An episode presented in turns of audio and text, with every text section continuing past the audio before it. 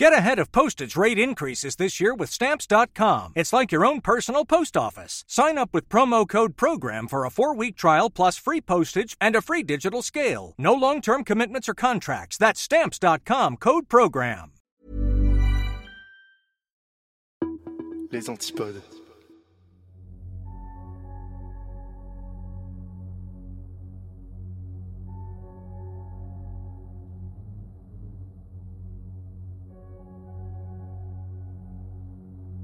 Bonsoir Twitch et bonsoir le podcast, je suis Yop et vous écoutez le rendez-vous de l'étrange, épisode 7. Juste avant de commencer l'émission, je voudrais d'abord vous remercier pour les gentils mots que j'ai eus suite à l'épisode précédent avec Vanille. Vanille qui est dans le chat d'ailleurs ce soir. Euh, l'épisode a vraiment été apprécié, ça fait super plaisir. Merci à vous, puis merci à Vanille aussi. Tant que j'en suis au remerciement, euh, j'aimerais aussi remercier le tout premier patron de l'histoire du rendez-vous de l'étrange. J'ai nommé Rémi. Rémi, t'es le, le fan numéro 1, et euh, ça c'est pas rien. Euh, car oui, pour ceux qui savent pas, depuis le dernier épisode, j'ai lancé un Patreon qui permet d'accéder en avance aux émissions et aussi à des bonus. Donc si vous souhaitez contribuer au développement du rendez-vous, ça se passe sur patreon.com slash rdvétrange. C'est à partir d'un euro par épisode. Et tant que je suis dans l'instant promo, j'en profite un peu parce que j'ai réalisé que j'en parlais pas beaucoup. Et je me suis rendu compte qu'il y avait certains auditeurs qui ne connaissaient pas nos autres podcasts que l'on propose avec le label. Car oui, le rendez-vous de l'étrange fait partie d'un label qui s'appelle Les Antipodes. Et dans ce label, on produit deux autres podcasts. Il y a Avant d'aller dormir, un podcast mensuel où on raconte des histoires horrifiques, et le 3 minutes challenge, un podcast de création sonore où tout le monde peut participer. On tire au sort un thème chaque mois et les participants nous envoient leurs créations pour qu'on les diffuse dans le podcast. Donc que vous soyez auditeur du rendez-vous de l'étrange, d'avant d'aller dormir ou du 3 minutes challenge, n'hésitez pas à nous rejoindre sur le Discord du label pour venir discuter avec la super commu. Le lien sera dans la description de l'épisode. Voilà, c'est à peu près tout ce que j'avais à dire. On va pouvoir passer au sommaire de l'émission. Pour le premier sujet, je vais vous parler d'un lac, en Afrique, où plusieurs dizaines de cadavres ont été retrouvés le temps d'un été en 2014. Et ensuite, je vous parlerai du meurtre d'Amber Tucaro, une autochtone vivant au Canada qui a été vue pour la dernière fois en train de monter dans la voiture d'un inconnu. Si tout va bien, on va aussi avoir Xara Molly, qui est déjà venue pour l'épisode 3 pour ceux qui s'en rappellent. Normalement, elle va nous rejoindre dans l'épisode pour nous parler d'une histoire de sorcière. Avec le décalage horaire, elle pouvait pas venir au tout début de l'épisode, mais devrait arriver normalement dans les minutes qui viennent. C'est les jouets du direct. En attendant, on va pouvoir commencer, et pour le premier sujet, je vais vous emmener en Afrique.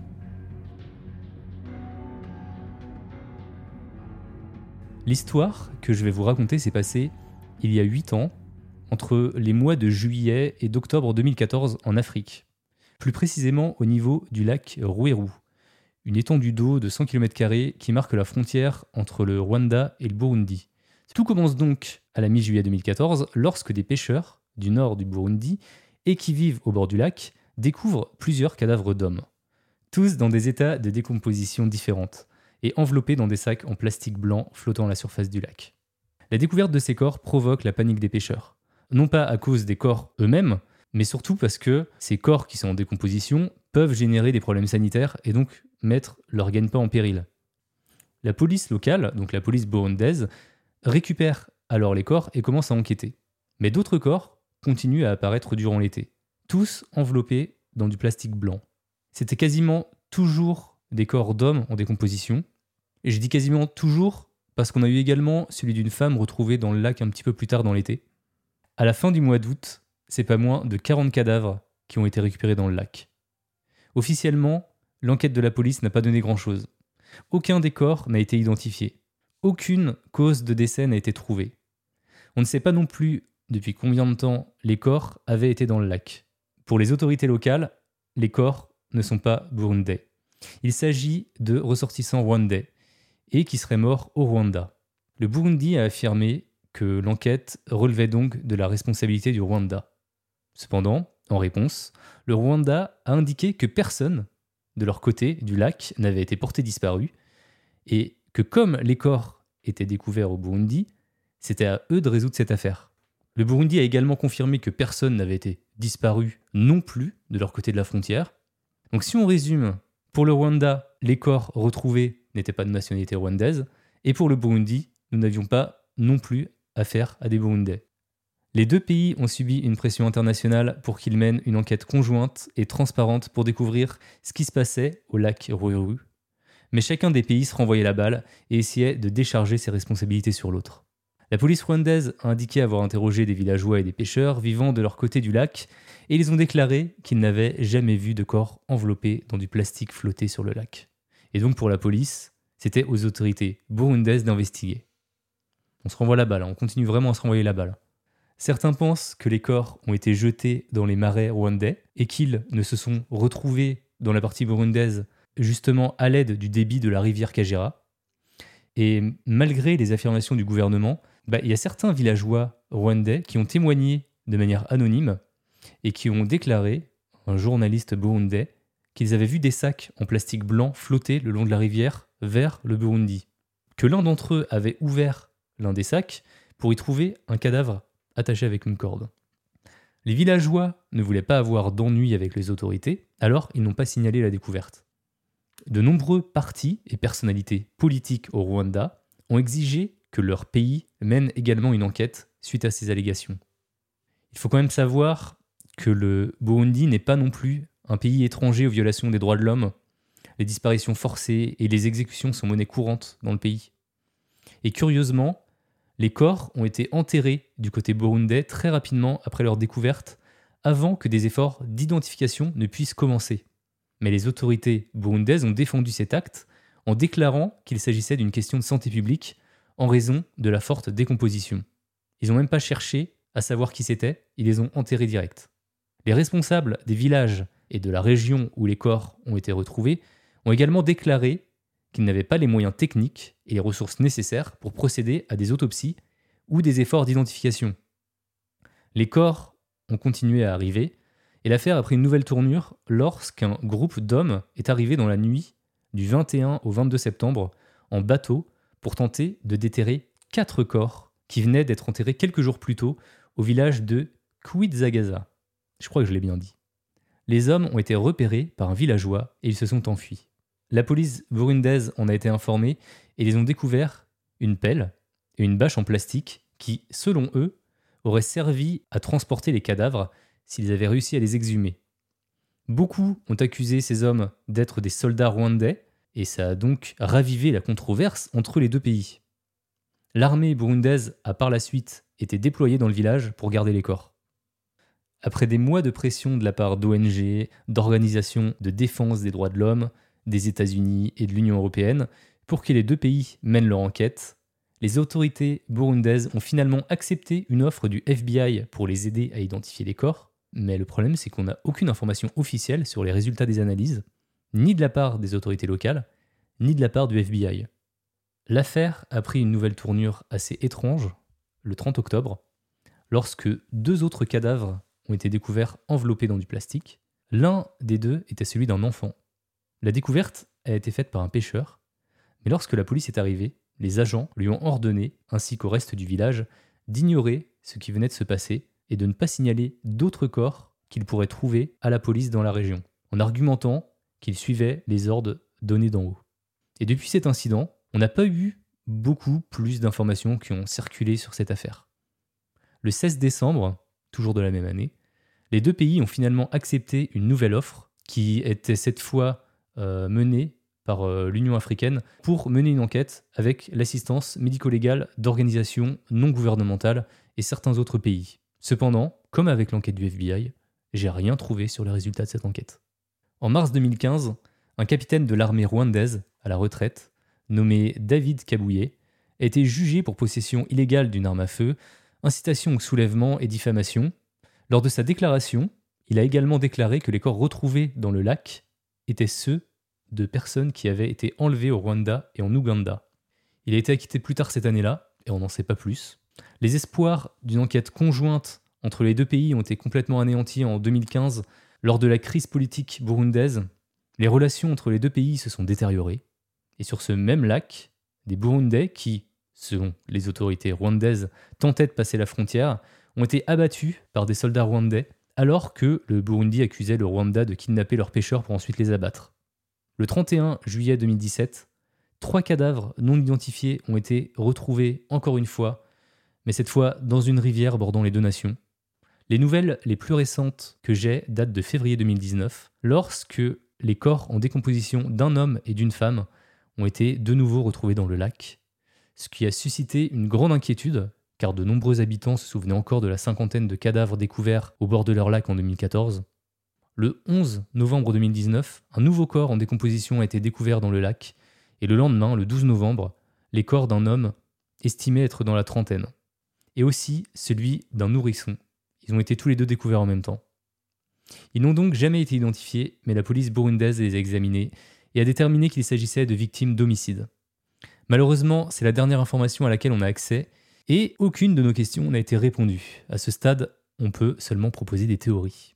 L'une des théories indiquerait que les corps ne sont ni burundais ni rwandais, mais plutôt congolais. Il y a effectivement le parti politique de la jeunesse burundaise qui a été accusé de procéder à des arrestations arbitraires, des actes de torture et des exécutions au nom de l'ancien président burundais Pierre Nkurunziza. Je ne sais pas si je l'ai bien dit là par contre.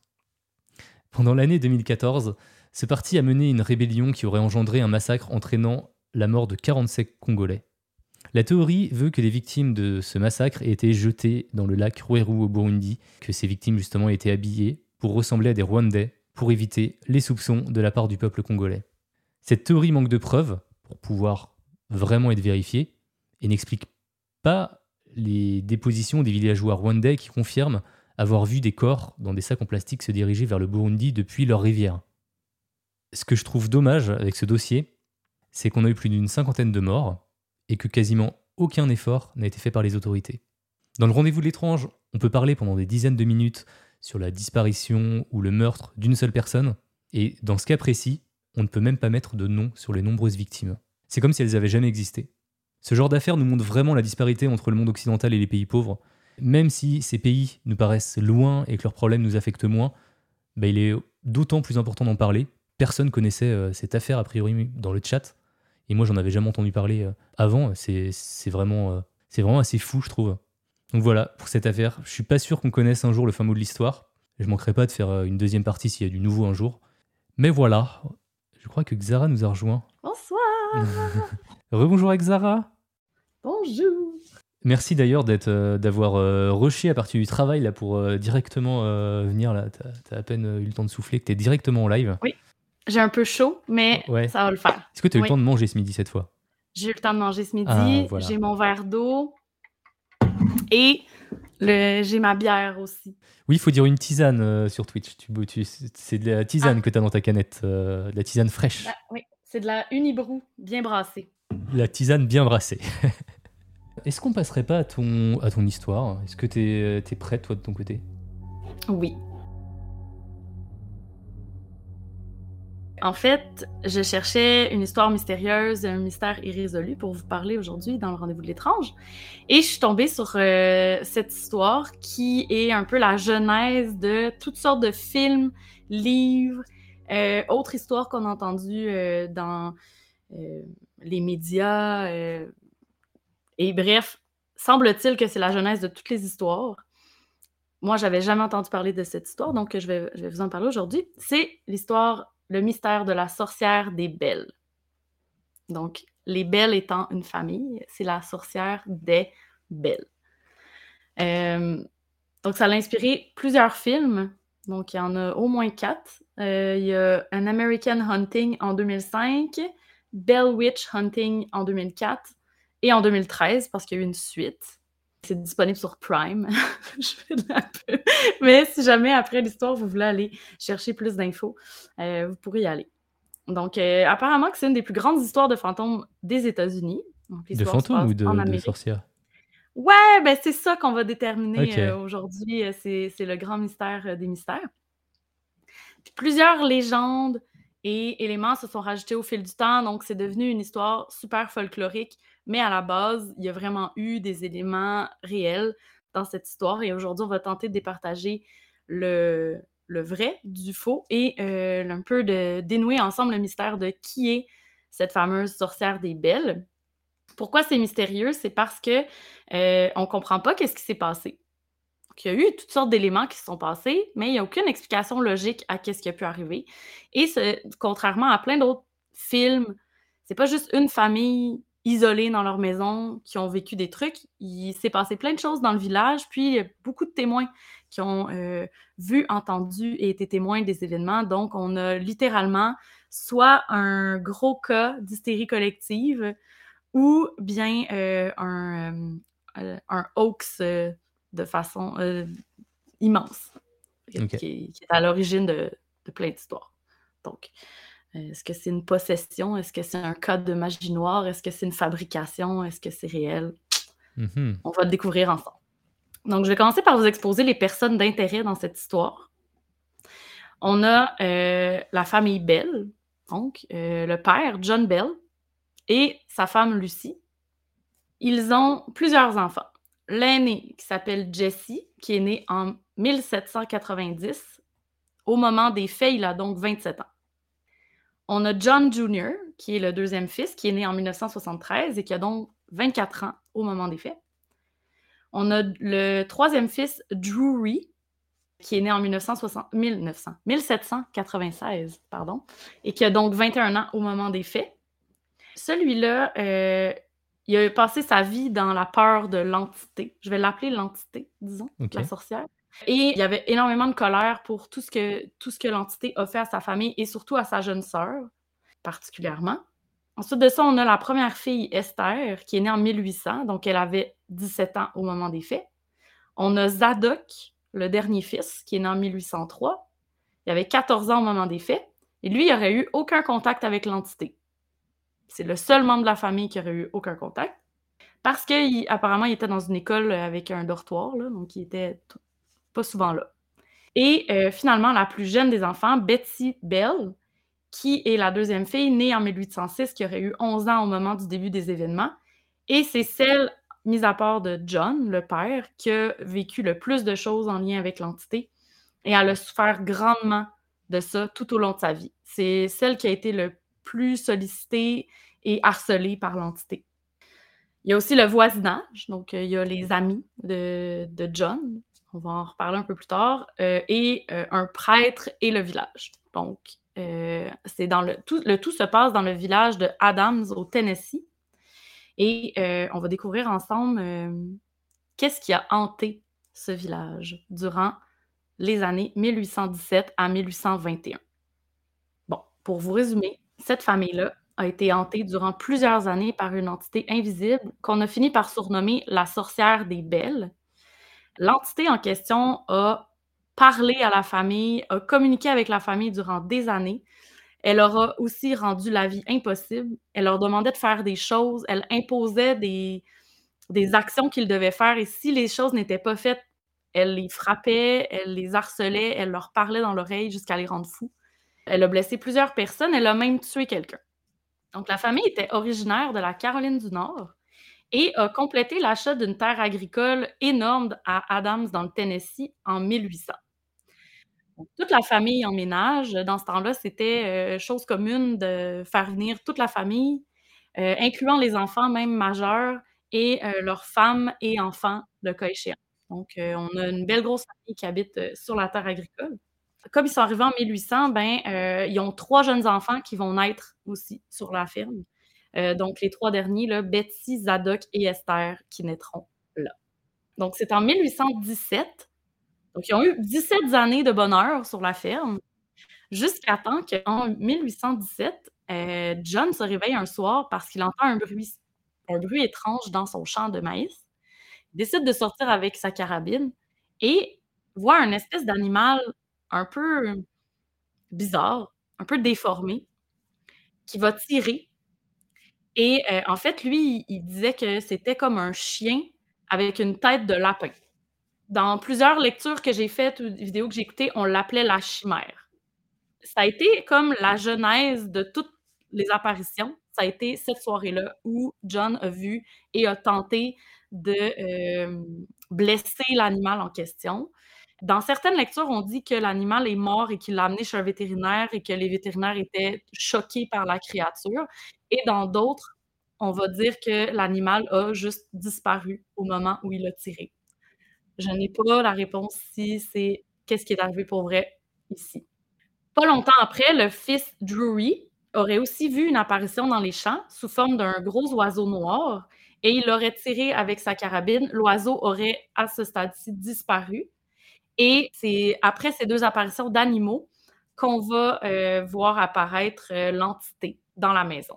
Suite à cette soirée-là, il y a eu des bruits, des coups, des battements, un peu comme des sons de, de qui battent autour de la maison. Euh, à plusieurs occasions, le père John et les fils plus vieux sont sortis dehors pour essayer de voir d'où ça provenait, mais sont toujours rentrés bredouilles. Donc, ça dure quelques mois comme ça de gros bruits. Ils n'arrivent pas à voir qu'est-ce qui s'est passé. Ensuite de ça, les bruits entrent à l'intérieur de la maison. Donc, ça, c'est l'étape suivante. Ça se rapproche, quoi. Oui, ça se rapproche tout à fait à l'intérieur de la maison. Il faut savoir que l'entité va affecter surtout John, donc le père de famille, mais aussi les enfants. Les enfants ont été les, prochains à être affectés. Notamment, euh, c'est eux les premiers qui ont constaté que l'entité était rendue à l'intérieur de la maison. Euh, les enfants se réveillaient la nuit, apeurés, entendaient euh, des bruits de mâchoires gruger les pattes du lit. Les couvertures étaient tirées au bout du lit lorsqu'ils se réveillaient. Des fois, les oreillers étaient au fond de la, de la chambre. Euh, c'est sans rappeler Hunting of Hill House hmm. ici. je pense que cette scène-là me faisait vraiment penser à justement la, petite, la plus jeune des filles qui était le plus affectée par l'entité. Donc, éventuellement, les bruits qui étaient des bruits quand même abstraits, euh, des sons plutôt, se sont transformés en chuchotements et en voix. C'est une voix féminine assez rauque, assez, disons, on lit un peu rappeuse, donc comme la voix d'une vieille femme. Et c'était aussi sous forme de chant. Donc, parfois, c'était des chuchotements, des bruits, des mots ou des, ou des, mélodies.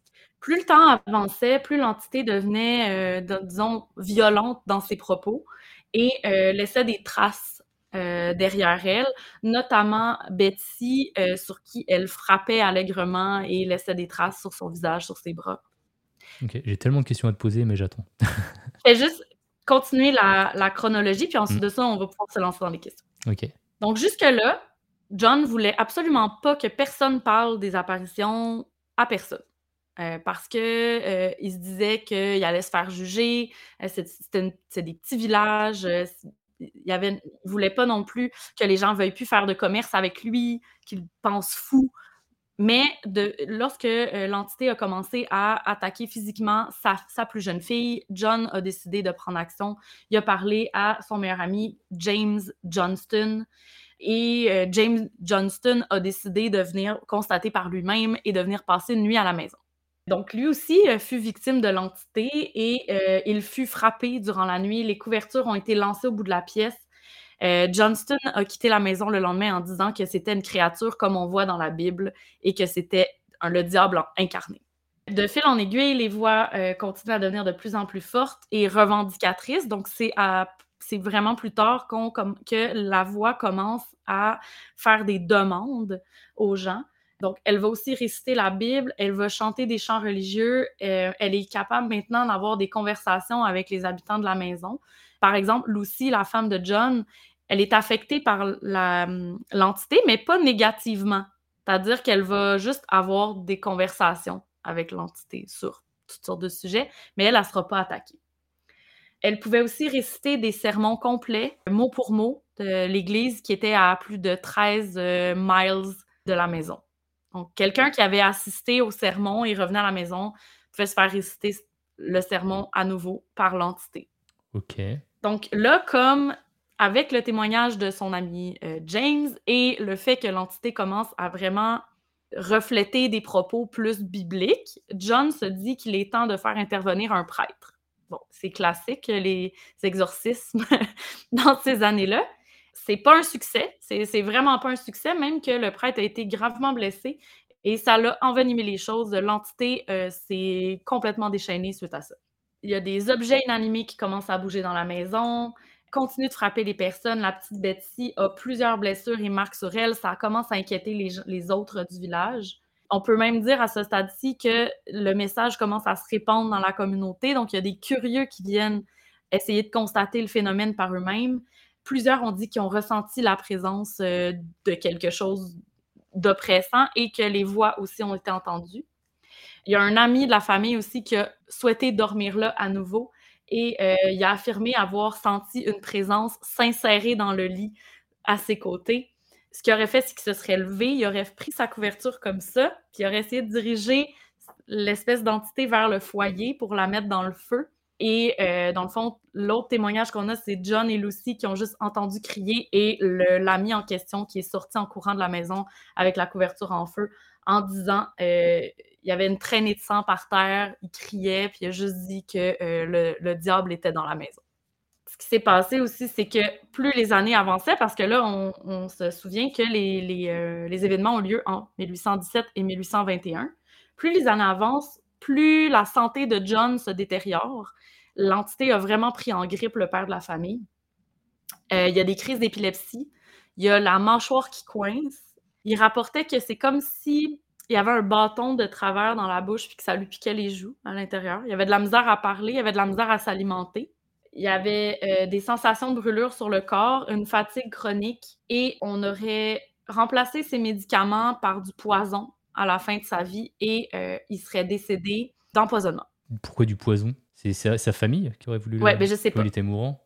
La famille dit que l'entité aurait transformé ah. un médicament en poison. C'est un liquide noir inconnu que personne n'avait jamais vu dans la, dans la petite armoire. Et pour bon, par curiosité, ils ont donné quelques gouttes au chat de la famille qui, est, qui serait décédé avant même d'atteindre le sol. Ce qu'ils ont conclu, c'est que bon, c'était du poison. Ensuite de ça, la voix aurait affirmé avoir réparé John Bell en lui donnant ce médicament. Parce qu'on se souvient, la voix continue de parler à la famille pendant tout ce temps-là. C'est pour ça qu'ils ont cru euh, que c'était l'entité qui aurait tué John. Hmm. Durant les funérailles de John, dans le fond, les funérailles dans ce temps-là avaient lieu dans la maison. On faisait une veillée funèbre. Euh, les gens venaient veiller le corps et de ça, on enterrait le corps dans un cimetière. Eux, il y avait un cimetière, une fosse familiale sur le terrain de la ferme, qui est toujours là d'ailleurs. On entendait la voix durant toutes les funérailles qui répétait qu'il avait réparé le good old John. C'est comme ça qu'elle l'appelait la voix. Elle parlait de John avec ces mots-là. Sur sa pierre tombale, c'est la seule pierre tombale au monde où c'est écrit qu'il est décédé par sorcière. Ah oui. oui. Ça, c'est ce qui s'est passé chez la famille, mais il y a eu d'autres exemples de choses étranges qui ont été rapportées par rapport à la ferme des Belles. La femme de Jesse, donc Jesse, on se souvient, c'est le deuxième fils qui avait entre 27 et 32 ans au moment des faits. La femme de Jessie aurait reçu en cadeau de l'entité des collants qu'elle aurait retrouvé sur son porche. L'entité lui aurait dit C'est un cadeau pour toi, elle s'appelle Martha. Et elle lui aurait chuchoté qu'elle voulait qu'elle soit enterrée dedans. D'accord, ok. Ensuite de ça, John Bell Jr., qui est le troisième fils, qui est né en 1793, qui a comme la vingtaine en ce moment-là, il aurait toujours été résistant, lui, à l'entité il aurait toujours confronté l'entité en lui disant qu'elle n'avait pas d'affaire à être comme ça. Il se battait avec l'entité, disons, euh, verbalement, en disant qu'il rejetait tout ce qu'elle avait, tout ce qu'elle apportait à la famille. Il y a toujours eu des interactions, somme toute, positives avec elle. C'est comme si c'était le seul membre de la famille qu'elle respectait, parce qu'elle lui a jamais vraiment fait de mal, parce qu'il résistait à ses, charmes. Apparemment qu'en 1828, parce que l'entité est disparue en 1821, puis elle serait revenue en 1828. À ce moment-là, John est décédé. Donc, l'entité était vraiment moins intense parce qu'elle avait plus euh, son souffre-douleur. Mais elle aurait partagé des prédictions du monde futur avec John Bell Jr. qu'elle estimait. Je n'ai pas de détails sur ces prédictions. Mais John Bell Jr. aurait documenté toutes ces interactions sous forme de livre avec la sorcière. Et euh, le livre existe. Ça s'appelle The Bell Witch, A Mysterious Spirit. Et ça a été publié en 1934. Je suis très curieuse de trouver ce document. Hmm, ça donne vraiment envie de le lire. Hein. À vous. Oui, mais il y, a plein, il y a plein, plein de choses. Lorsque Betty, la plus jeune des filles, est venue en âge de se marier, autour de 17-18 ans, j'imagine, dans ces années-là, euh, l'entité a décidé qu'elle ne pouvait pas se marier avec son fiancé, Joshua Gardner. Donc, elle aurait harcelé et ridiculisé Betty, la frappé et la hanté, jusqu'à temps qu'elle obtempère de briser ses funérailles en 1821. Elle aurait arrêté d'harceler Betty suite à ça. Et, euh, fait cocasse, le futur président américain Andrew Jackson est venu investiguer lui-même le mystère en 1819. Donc, il est venu avec un wagon et une délégation et des chevaux.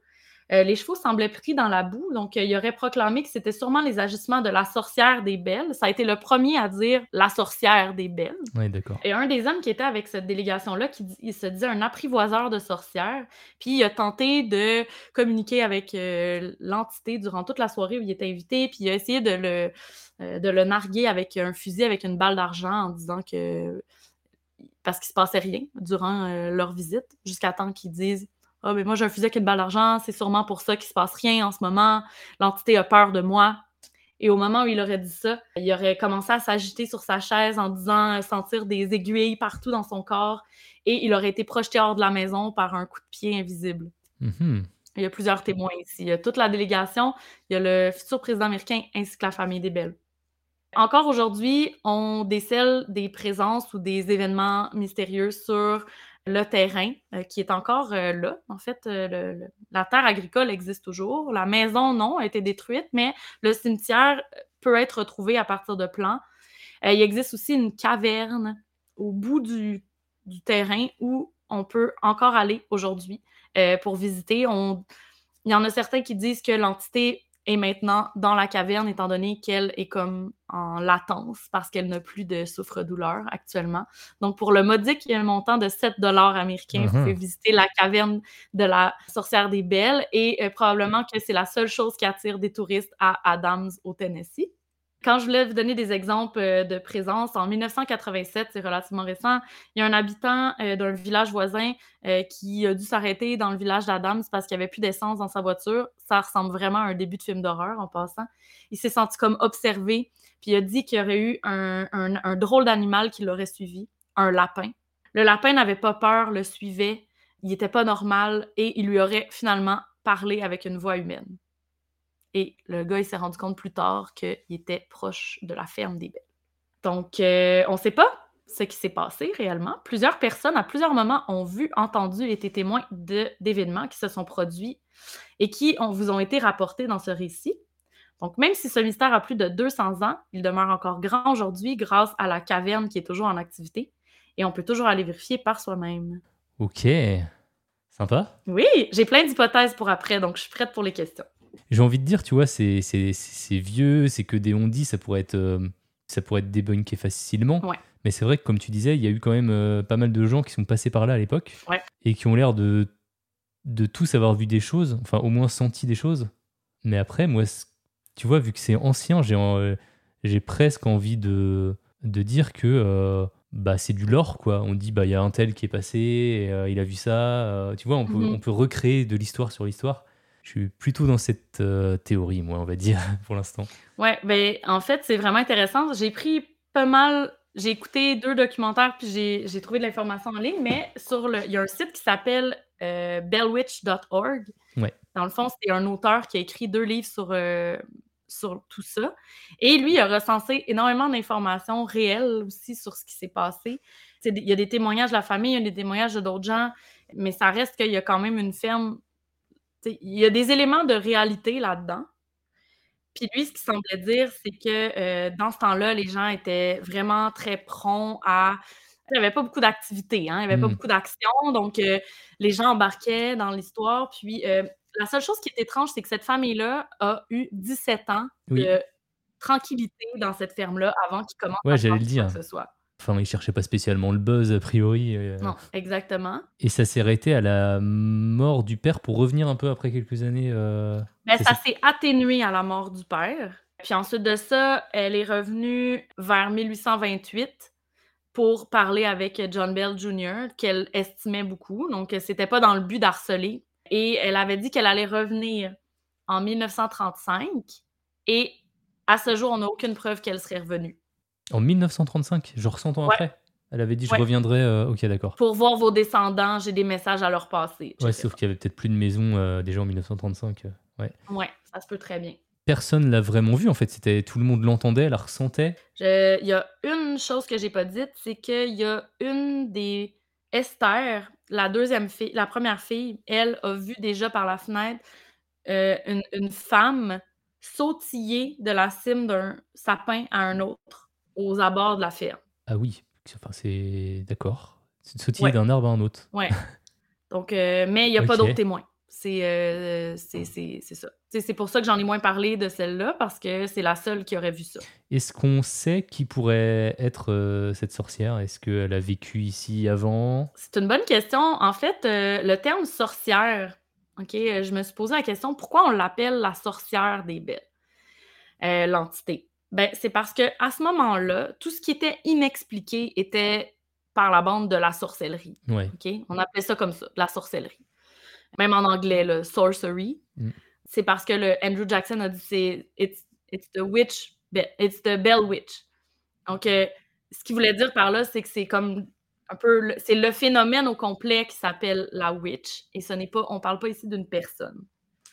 Euh, dans quelques lectures, on va, on va parler de l'entité comme Kate.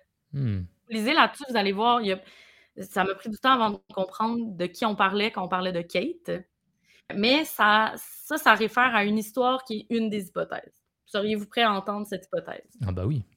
Apparemment qu'il y aurait une dame très excentrique du village du nom de Kate Batts euh, qui aurait pu être à l'origine des événements. Le problème, c'est que Kate Batts est vivante. Ah. Ce n'est pas une entité, ce n'est pas un fantôme, et elle est bel et bien en vie. Donc, il y a plusieurs personnes qui se sont mis à l'accuser d'avoir enchanté la famille, d'être une sorcière, parce qu'elle était excentrique. Vous savez, euh, les États-Unis ont, une belle, ont un bel historique euh, de chasse aux sorcières. Euh, clairement. ça, ça longtemps. Donc, je pense que c'est peut-être des petits relents de ça. Mais toute hypothèse concernant cette femme, Kate Batts, ont été retirées parce que les anecdotes qui faisaient appui, c'était pas elle finalement, c'était plus son mari. Euh, notamment une chicane commerciale qui aurait eu lieu. Et puis, euh, elle a- Kate aurait pu en vouloir à John et décider de l'ensorceler. Euh, mais ça, ça tient plus du folklore que de. En fait, ces hypothèses-là ont été vraiment mises de côté. Parce que c'est pas Kate qui se serait chicanée avec John, ce serait son mari. Bon, après, elle aurait pu en vouloir à cause de la chicane avec son mari et ensorceler. Mais euh, bon, les histoires de sorcières, disons que c'est euh, un petit peu moins crédible quand même. Euh, quoique, ça se discute. Est-ce que c'est plus crédible une sorcière qui ensorcelle ou une entité paranormale qui hante une famille? Bah c'est ça. On a d'autres hypothèses. Vous ne serez pas très surpris de savoir que la ferme était sur un cimetière autochtone. Encore une fois, on a ici l'origine de plusieurs autres histoires. Euh, c'est une des plus vieilles, donc euh, clairement, on a des inspirations pour plusieurs autres films et livres. Euh, mais en s'installant sur le terrain, en construisant une ferme, en défrichant les terres, il aurait pu, disons, énerver des, des esprits autochtones. D'ailleurs, cette hypothèse-là a été corroborée, notamment en raison de la chimère et de l'oiseau, qui sont des symboles autochtones, dans le fond, de mauvais augure. Et euh, ça aurait été comme des avertissements, et en tirant dessus, il y aurait comme envenimé les choses, et c'est ce qui aurait parti la série d'événements en lien avec euh, le, la hantise des bêtes. Ok. Ouais, ça c'est l'autre hypothèse. Ensuite de ça, dans la- le folklore autochtone, il y a ce qu'on appelle une créature qui s'appelle le skinwalker. Et ça, c'est comme une espèce de personne euh, chamane, disons. Là, j'utilise pas les bons mots, là, mais euh, bon, c'est comme si une personne un peu plus spirituelle que les autres peut se transformer en animal. D'où le lapin là. D'où l'espèce de chimère, le lapin, l'oiseau, etc. C'est des, shape changers, des skinwalkers. C'est un peu là. C'est toujours comme l'espèce de même histoire. C'est comme un humain qui peut se transformer en animal. Euh, et ça aussi, ça fait partie des légendes autochtones. Donc, tous ces éléments-là rapportent à la théorie euh, du cimetière autochtone sur laquelle la ferme euh, des Belles aurait été construite. Dans ce temps-là, il y avait beaucoup de ça. C'est une espèce d'hystérie religieuse aussi. C'est-à-dire, dès qu'on commence à attribuer des signes euh, au diable, au mal, ben là, on commence à, à attribuer encore plus de choses à ça. Puis euh, ça, ça existe de moins en moins, là, des choses, des, des histoires comme ça, parce que les gens sont de moins en moins religieux. Mais dans ce temps-là, c'était vraiment la vie tournait autour de la religion, donc c'est facile euh, d'attribuer toutes les choses paranormales à- à- au diable, finalement, ou à la sorcellerie. Mm. Par contre, on n'explique toujours pas pourquoi il y a des voix, qui est la voix, comment ça se fait que plusieurs personnes ont eu des conversations avec une voix, ça semble sortir de complètement nulle part? Et c'était pas juste, tu sais, comme si on entendait des sons au loin, il y a eu réellement des conversations qui ont eu lieu avec euh, l'entité. Il y a certaines personnes qui pensent qu'il y a peut-être un des fils, donc peut-être même celui qui a jamais eu de, de conversation avec l'entité, qui faisait du ventriloquisme. Ah. Bah oui, il a jamais eu de conversation avec l'entité. Il n'a jamais eu de conversation avec l'entité. Il y a aussi une messagère des esprits qui a fait un- une autre émission que vous pouvez trouver sur YouTube qui s'appelle Sarah Dulané Pugh, qui dit avoir parlé avec Betsy Bell, qui est maintenant évidemment décédée, la jeune fille, on se souvient, la plus jeune. Betsy aurait dit que son père ne serait pas mort à cause de la sorcière, mais à cause d'une personne vivante. Donc, on peut remettre en doute Et toute l'histoire de la sorcière, quoi. Ouais, à partir du moment où la sorcière n'aurait pas empoisonné le père, ben à ce moment-là, on peut se poser toutes sortes de questions sur ce qui se passait dans cette maison-là. Euh, Est-ce que tout le silence autour de ça, euh, toute l'espèce de, de, de vouloir garder l'histoire pour eux, est-ce qu'on n'assistait pas à une, à, à une famille qui était dans une situation de violence familiale? Je veux dire, les blessures sur l'enfant, la femme qui, qui elle, euh, était un petit peu à l'écart. euh, on ne sait pas. Vraiment, on ne sait pas. Puis en plus, euh, les, les- la violence conjugale euh, dans ces années-là, ça n'avait pas la même euh, incidence qu'aujourd'hui, je dirais. On ne sait pas s'il y avait des problèmes familiaux. Est-ce que John aurait pu inventer tout ça pour se dédouaner, se cacher ou attirer Mm. l'attention vers autre chose que sa propre violence ou la violence de- d'un de, ses fils? Est-ce que la culpabilité l'aurait rongé puis il serait décédé ou il aurait commencé à faire des, des crises d'épilepsie ou des problèmes neurologiques? Qu'est-ce qui explique l'empoisonnement? Est-ce que c'est sa femme ou sa fille qui aurait voulu cesser tout ça? On ne le sait pas. Si c'est pas l'entité, qu'est-ce que c'est? Une, autre euh, dernière petite anecdote, euh, la cave en question, euh, qu'on peut visiter, la caverne. Plein de gens ont dit avoir entendu des voix, avoir senti des mains. Euh, Il y a même un, un homme qui est allé quatre fois dans le même été et que la quatrième fois, en revenant vers son véhicule, il y aurait eu euh, un message dans son pare-brise euh, Ne revenez pas ici. Ah oui. Donc, euh, il y a, tu sais, c'est sûr que là, aujourd'hui, avec euh, les moyens euh, technologiques du jour, il peut y avoir des haut-parleurs, il peut y avoir tu sais, toutes sortes de choses pour faire vivre la légende. Mais euh, en gros, on ne sait pas qu'est-ce qui est vrai, qu'est-ce qui est du, qu'est-ce qui ressort de la légende, qu'est-ce qui ressort du folklore, puis euh, qu'est-ce qui est arrivé surtout à cette famille-là pour qu'elle vive le calvaire durant plusieurs années. Je pense qu'il y a quand même une base. Sûrement, il doit y avoir quand même quelque chose pour que ça ait pris autant d'ampleur. Ouais. À mon avis, ça part pas de rien, quoi. Il y a, il y a sûrement quelque chose. Mais je pense que, euh, après, euh, ouais, comme tu dis, il y a sûrement une légende qui s'est créée. Par exemple, on a des hommes connus quand même. Tu- on a eu un futur président, c'est ça? Ouais, Qui est allé. le président Andrew Jackson. Est-ce que euh, on arrive à trouver, par exemple, une lettre officielle où il indique qui est allé, tu vois, à un moment donné? Ou alors c'est juste d'un on dit qui est allé, quoi? Euh, Tu vois, c'est ça aussi. non, mais dans tout ce que j'ai lu, c'était comme corroboré qui était allé. Parce que c'était le général de l'armée, hein, aussi. Donc, euh, je sais pas. Il serait débarqué là avec ses chevaux, puis son, puis une espèce de gang de gens pour aller euh, constater par lui-même euh, l'ampleur du phénomène. Effectivement, quelqu'un qui a dit plus tôt que euh, probablement que ça avait fait beaucoup de buzz, puis c'est rendu à lui, mais il n'était pas encore président américain, Hmm. soit dit en passant. C'était le général de l'armée, un général de l'armée à ce moment-là. Cette histoire-là a encore une énorme réputation. Là. Euh, Partout, tu vas lire euh, The Greatest Hunting in America, la famille la plus hantée, parce que ça a duré des années, des années, des années, mais c'est qu'on a tendance à penser aux films, par exemple, euh, Amityville ou. euh, bon, toutes les histoires de fantômes, en fait, sont basées un peu sur celle-là. Fait qu'on a tendance à penser qu'il y en a eu plein d'autres, Ouais. mais pas tant que ça, en fait. C'est des vraies histoires qui ont. Ben, vraies histoires, on s'entend, là. euh, mais des histoires qui ont été documentées et qui sont encore aujourd'hui. euh, on peut encore visiter, que c'est encore. euh, disons qu'il y a un, un lore autour. Ben, il y en a très peu, en fait, aux États-Unis. Il y en a beaucoup en Europe, dans les châteaux, dans les villages, par exemple en Écosse. Mais aux États-Unis, pas tant que ça. Donc, c'est pour ça que ça a une notoriété comme ça. Et c'est vrai que même euh, si c'est sûrement beaucoup de folklore, rien que le fait que euh, c'est pu créer après des choses derrière, des histoires, des, euh, des, des films, des. Enfin, c'est super. Rien que ça, Ouais. tu vois déjà. Ouais. Puis, dans le fond, une fois que la maison était déconstruite, il y avait comme plus rien jusqu'à Mm. temps qu'il y a des gens qui commencent à aller dans cette caverne et qui recommencent à sentir des trucs. Donc, ça me laisse croire que il y a, les gens font quand même la différence entre là, je sens quelque chose ici ou je sens rien. C'est comme si il y, en a plusieurs qui disaient qu'avant, ils sentaient des choses, puis qu'une fois que le père est mort, il n'y avait plus rien. Ouais. Donc, ils sont quand même capables de faire la différence entre il se passe quelque chose ou il se passe rien.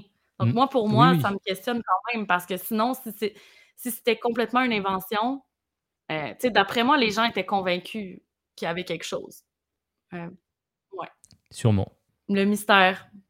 J'ai trouvé ça très intéressant de me plonger là-dedans. Euh, c'est très différent de- des autres sujets qu'on couvre habituellement, mais j'ai pas plus de réponses. Ouais, mais euh, c'est très bien d'avoir fait du un peu de, de paranormal. euh, ça- J'aime bien. J'aime bien quand il y en a un petit peu. euh, ça change euh, des, euh, des trucs un peu morbides, on va dire, que j'ai l'habitude de traiter. C'est ça. On- C'est comme toutes les histoires de fantômes, c'est comme toutes les histoires de, de sorcières. Qu'est-ce qui est- qu'est-ce qu'on départage? Mm. Qu'est-ce qui est vrai, qu'est-ce qui est faux, qu'est-ce qui est des croyances, qu'est-ce qui est euh, réellement arrivé? On ne saura jamais. ok, et ben c'était top. Est-ce qu'on a fini pour ce sujet? Est-ce que je pars sur une, du coup une histoire morbide? Oui, s'il vous plaît. Pour ce sujet, je vais vous parler d'une affaire qui a eu lieu en 2010 au Canada et qui implique la disparition d'une jeune femme de 20 ans au moment des faits. Cette femme s'appelle Amber Tucaro. Donc avant de commencer l'affaire, euh, j'aimerais d'abord raconter un petit peu l'histoire d'Amber. Elle s'appelle Amber Alyssa Tucaro. Elle est née le 3 janvier 1990 dans le nord d'Alberta au Canada. Elle a été adoptée par Andrew et Viviane Tucaro lorsqu'elle était bébé. Donc pour rejoindre une famille qui comprenait déjà quatre frères aînés. C'est une famille autochtone qui fait partie de la communauté de la Première Nation Cri de Mikisew. Alors en France, on n'est pas trop familier avec la notion de communauté autochtone. En fait, ça désigne les premiers occupants vivant au Canada euh, avant la colonisation européenne.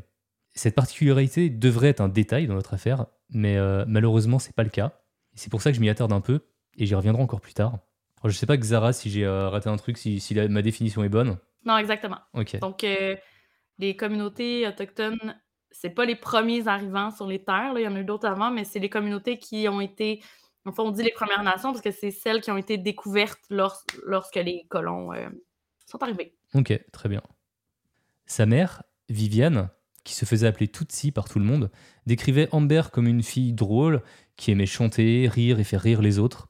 Elle était dynamique et avait de grands rêves. Amber était aussi une mère. Son enfant, Jacob, avait 14 mois au moment des faits.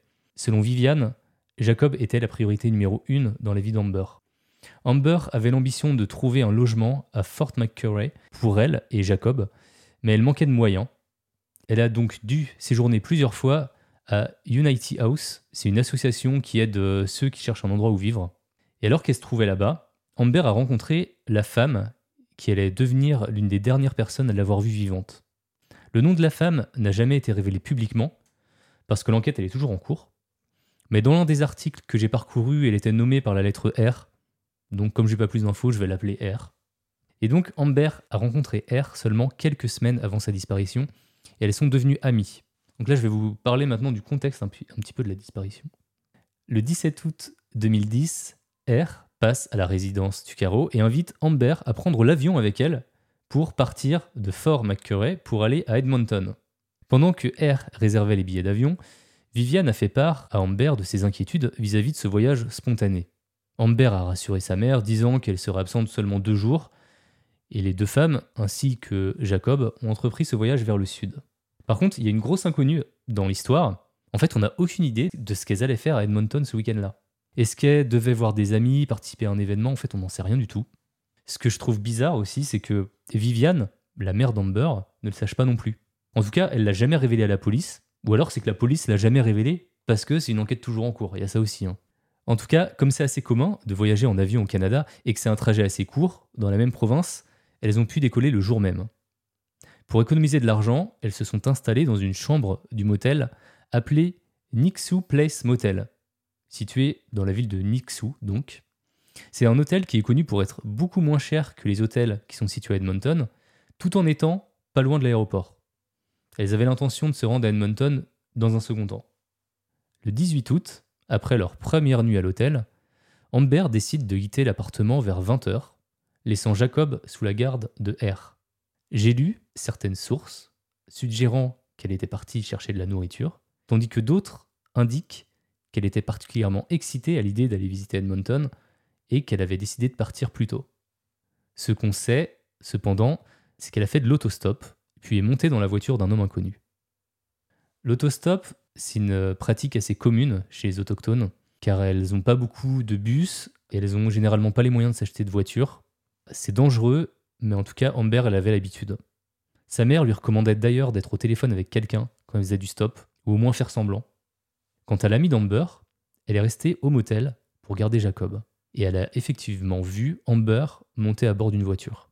C'est la dernière fois que quelqu'un a vu Amber vivante. La police n'a pas donné des infos sur la voiture, ce qui est étonnant, car ça aurait sûrement pu aider à, la retrouver, je pense. Et le lendemain, comme Amber n'était toujours pas rentrée, R a décidé d'appeler Viviane. Comme c'était pas dans les habitudes de sa fille de rompre les communications, elle a immédiatement contacté la GRC, la Gendarmerie royale du Canada. L'agent lui a répondu qu'elle était sûrement en train de faire la fête à Edmonton et qu'elle allait revenir. Malgré le fait que Viviane ait continué d'insister en affirmant qu'Amber n'aurait jamais laissé Jacob pendant trois jours pour aller faire la fête, et que de toute façon, elle aimait pas spécialement faire la fête, mais ça n'a pas suffi pour la police euh, pour la prendre au sérieux. Et c'est malheureusement pas si surprenant que ça, compte tenu du racisme anti-autochtone dans certaines régions du Canada. Alors la famille a commencé les recherches d'elle-même, car même si la police a finalement ouvert une enquête, elle l'a stoppée huit jours plus tard. En effet, le 28 août 2010, donc soit à peine dix jours après la disparition, un agent de la GRC a recommandé que l'affaire soit classée et qu'Amber soit retiré de la base de données nationale des personnes disparues suite à des rapports qu'ils ont reçus concernant des observations potentielles de la part de témoins, donc des potentiels témoins, et d'activités potentielles, pareil, sur les réseaux sociaux. On dit que l'agent n'a pris aucune mesure pour vérifier l'exactitude de ces rapports. Quelques jours plus tard, le 4 septembre, un autre agent de la GRC a déclaré à un journal local qu'il n'y avait aucune raison de croire qu'Amber était en danger. Aucune. Il a également affirmé que la femme se trouvait à Edmonton. Donc voilà un petit peu l'ambiance, quoi.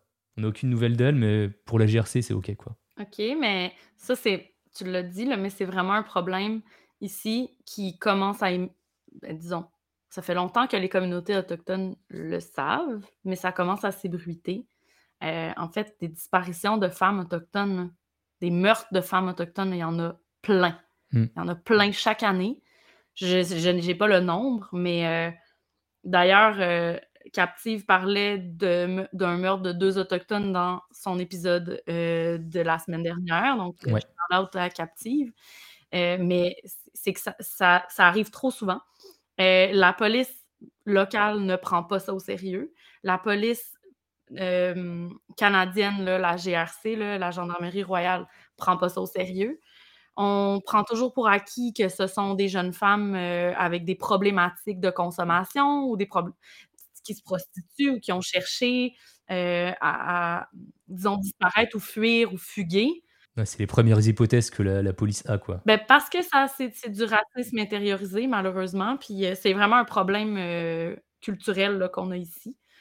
C'est très fâchant. Puis ça, ça génère euh, des histoires comme ça. Euh, Il y en a des dizaines chaque année, malheureusement. Ouais, c'est assez triste quand même. La GRC a donc pris la décision de retirer Amber de la base de données des personnes disparues. Une décision qui, selon la famille, a compromis l'enquête. Il a fallu à sa mère, Viviane, plusieurs mois supplémentaires pour que sa fille soit réinscrite sur la liste. Là, on est juste au début de l'affaire, et on voit déjà que les décisions de la GRC sont vraiment mauvaises et n'aident pas du tout à sa résolution. Et encore, c'est pas fini. Plus tard, la famille a appris que les affaires d'Amber avaient été laissées dans la chambre du motel et n'avaient pas été collectées par la GRC. Et c'est donc la direction du motel qui a pris la décision au bout de plusieurs mois de les détruire. D'une part, ces affaires auraient peut-être pu révéler où se trouvait Amber et auraient dû être vérifiées par les autorités. Et d'autre part, bah, Viviane a aussi déclaré qu'elle aurait aimé pouvoir les récupérer en raison de leur valeur sentimentale. Donc, on a affaire une enquête bâclée et qui a commencé seulement plusieurs semaines après la disparition, car elle n'avait pas été prise au sérieux. Autre exemple qui prouve ce point, Viviane n'a été interrogée que 4 mois après les faits. Selon la famille Tucaro, la GRC n'a jamais non plus interrogé R, qui était pourtant la dernière personne à avoir vu Amber vivante. Donc on ne peut pas vraiment dire que l'enquête a été faite correctement. hein. La GRC s'est d'ailleurs excusée auprès de la famille en 2019, mais je vais quand même vous parler de l'enquête, car elle n'est pas restée au point mort, il y a quand même eu des choses qui sont passées. En août 2012, donc on est deux ans après la disparition, la GRC a publié un extrait d'une minute d'un appel téléphonique qui en dure 17. Car oui, Amber avait suivi le conseil de sa mère et elle était au téléphone dans la voiture pendant l'autostop. Dans cet appel, on entend Amber parler avec celui qui semble être son agresseur. Elle est dans une voiture et Amber lui demande où ils vont, car il ne s'y dirige pas vers Edmonton. L'homme lui assure que si, mais on entend bien que la femme se sent en danger et qu'elle ne le croit pas. À un moment donné, elle lui dit même Tu ferais mieux de pas m'emmener quelque part où je veux pas aller. Et on voit qu'elle a du caractère en fait. Les enquêteurs pensent que l'homme conduisait Amber au sud-est, sur les routes rurales du comté de Leduc, au lieu de se diriger bah, à l'opposé vers Edmonton. La GRC a réussi à obtenir cet appel car Amber avait appelé son frère qui était incarcéré au centre de détention d'Edmonton et que les appels vers les détenus sont enregistrés. Ça m'étonnerait pas qu'Amber euh, l'ait fait exprès pour laisser en indice d'ailleurs. Brillant. Ouais, carrément. L'extrait a été partagé dans l'espoir de générer de nouvelles pistes et ça reste la seule fois dans l'histoire du Canada où la GRC a rendu public un enregistrement audio au cours d'une enquête sur un homicide. On peut facilement trouver l'appel sur Internet si vous avez envie de l'écouter. Euh, moi, je l'ai écouté, j'ai écouté la, minute, mais euh, j'avais pas envie de le diffuser parce que je trouve que c'est assez bouleversant en fait d'entendre une, une jeune mère effrayée euh, dans ce qui était probablement les, derniers instants de sa vie. On ne sait pas depuis quand la, GRC disposait de cet enregistrement. Elle aurait dû le divulguer bien avant parce qu'elle a quand même divulgué deux ans plus tard et aussi communiqué sur la description de la voiture de l'agresseur. On ne sait toujours pas dans quelle voiture elle était. Dès sa diffusion, trois femmes se sont manifestées affirmant reconnaître la voix sur l'enregistrement. Elles ont toutes identifié le même homme, un délinquant sexuel enregistré, mais après avoir fait l'objet d'une enquête de la GRC, il a été innocenté de toute implication dans l'affaire et a été jugé comme n'étant pas l'homme de l'enregistrement. Seulement quelques jours plus tard, le 1er septembre 2012, des personnes qui faisaient de l'équitation ont trouvé des ossements à une vingtaine de kilomètres de l'hôtel dans le comté de Leduc, le bureau du médecin légiste d'Edmonton et le service de l'identité judiciaire de la GRC ont déterminé, à partir des dossiers dentaires, que la dépouille appartenait bien à Amber Tucaro. La cause de son décès n'a par contre pas été divulguée, mais a été jugée suspecte par la GRC. c'est le moins qu'on puisse dire en fait. Hein. Ben oui. Hein. Et c'est à ce moment-là de mes recherches que j'ai appris qu'Amber n'avait pas été la seule à disparaître dans les environs. Comme tu as dit, déjà, euh, il y a beaucoup de disparitions d'autochtones. Je vais vous lister d'autres victimes que j'ai trouvées. Il y a Edna Bernard, disparue le 22 septembre 2002, son corps retrouvé calciné le lendemain. Cathy et Sylvia Ballantyne, disparue le 28 avril 2003, son corps a été retrouvé trois mois plus tard. Dolores Brewer, disparue le 15 mai 2004, ses ossements ont été retrouvés en 2015. Cory Ottenbreit, disparue le 9 mai 2004, ses ossements ont été retrouvés en même temps que ceux de Dolores et tous ces corps ont été retrouvés dans un rayon de 8 km. Elles étaient toutes autochtones et faisaient du stop au moment de leur disparition. Ce qui nous amène à une théorie probable, celle euh, peut-être d'un serial killer qui vise des femmes autochtones qui font du stop.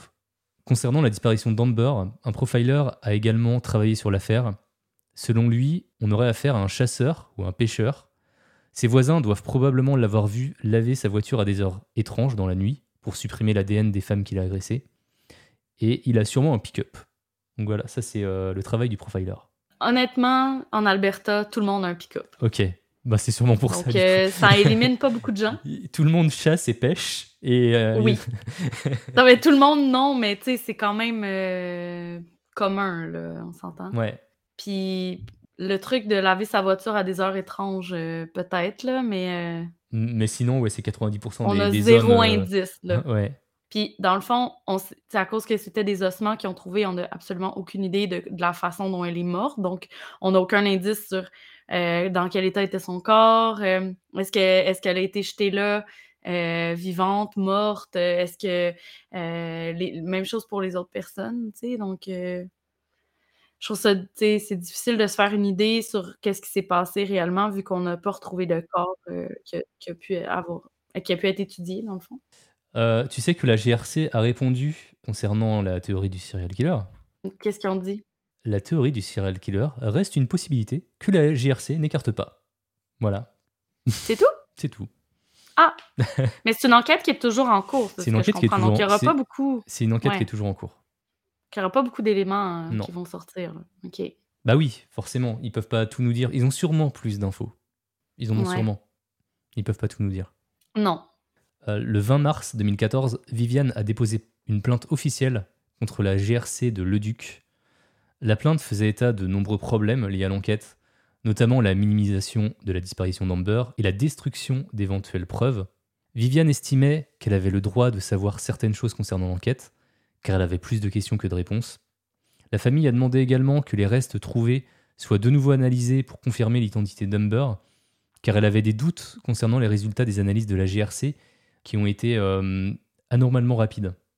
En janvier 2020, la GRC annonce qu'un homme les a contactés au sujet d'une disparition dans la région et qu'il avait publié de nombreux messages sur Facebook alléguant que son père était le responsable du meurtre d'Amber, ainsi que d'autres meurtres en Alberta. L'homme qui vit dans l'Utah a affirmé que sa famille avait identifié la voix masculine dans l'enregistrement comme appartenant à son père, qui vit par intermittence dans un ranch près d'Edmonton depuis 2009. La police a d'abord pris les déclarations de l'homme au sérieux, mais elle s'est ensuite rendue compte qu'un bon nombre des affaires mentionnées avaient déjà été résolues et qu'il avait déjà fait de fausses allégations contre son père par le passé. Les publications sur Facebook ont depuis été retirées. On ne connaît ni l'identité de l'homme en question, ni celle de son père, car il n'a jamais été considéré comme un suspect dans l'affaire.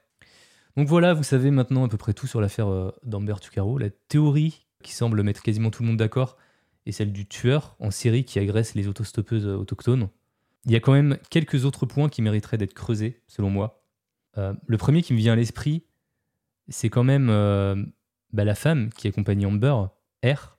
Elle n'a jamais été considérée comme suspecte et n'a a priori jamais été interrogée officiellement. C'est selon moi bah, une grosse erreur, quoi, parce que c'est quand même la dernière personne à avoir vu Amber en vie. Mais elle savait aussi qu'est-ce qui s'en allait faire à Edmonton. Sûrement. Enfin, bah elle n'est pas, elle est pas partie euh, comme ça sans rien dire. Pour moi, elle est dans la capacité de nous dire pourquoi elles sont toutes les deux euh, parties ensemble. Ouais. Et surtout, bah, pourquoi Amber avait décidé de partir toute seule en laissant Jacob derrière elle. Mm. Donc l'affaire est toujours ouverte, bien qu'aucune arrestation n'ait été effectuée. L'homme qu'on entend dans l'appel téléphonique est toujours considéré comme une personne d'intérêt. Aujourd'hui, Amber aurait 32 ans. Quant à Jacob, il en a 13. Et c'est Viviane qui l'élève depuis la disparition de sa mère.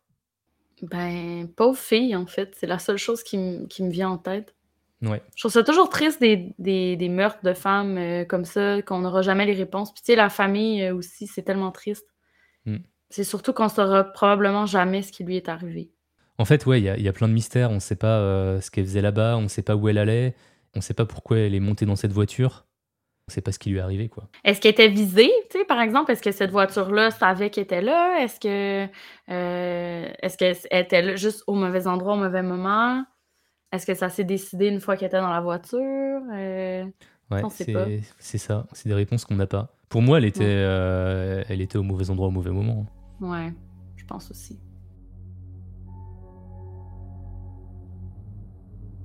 Eh bien, cet épisode arrive à son terme. Merci d'avoir suivi jusqu'au bout.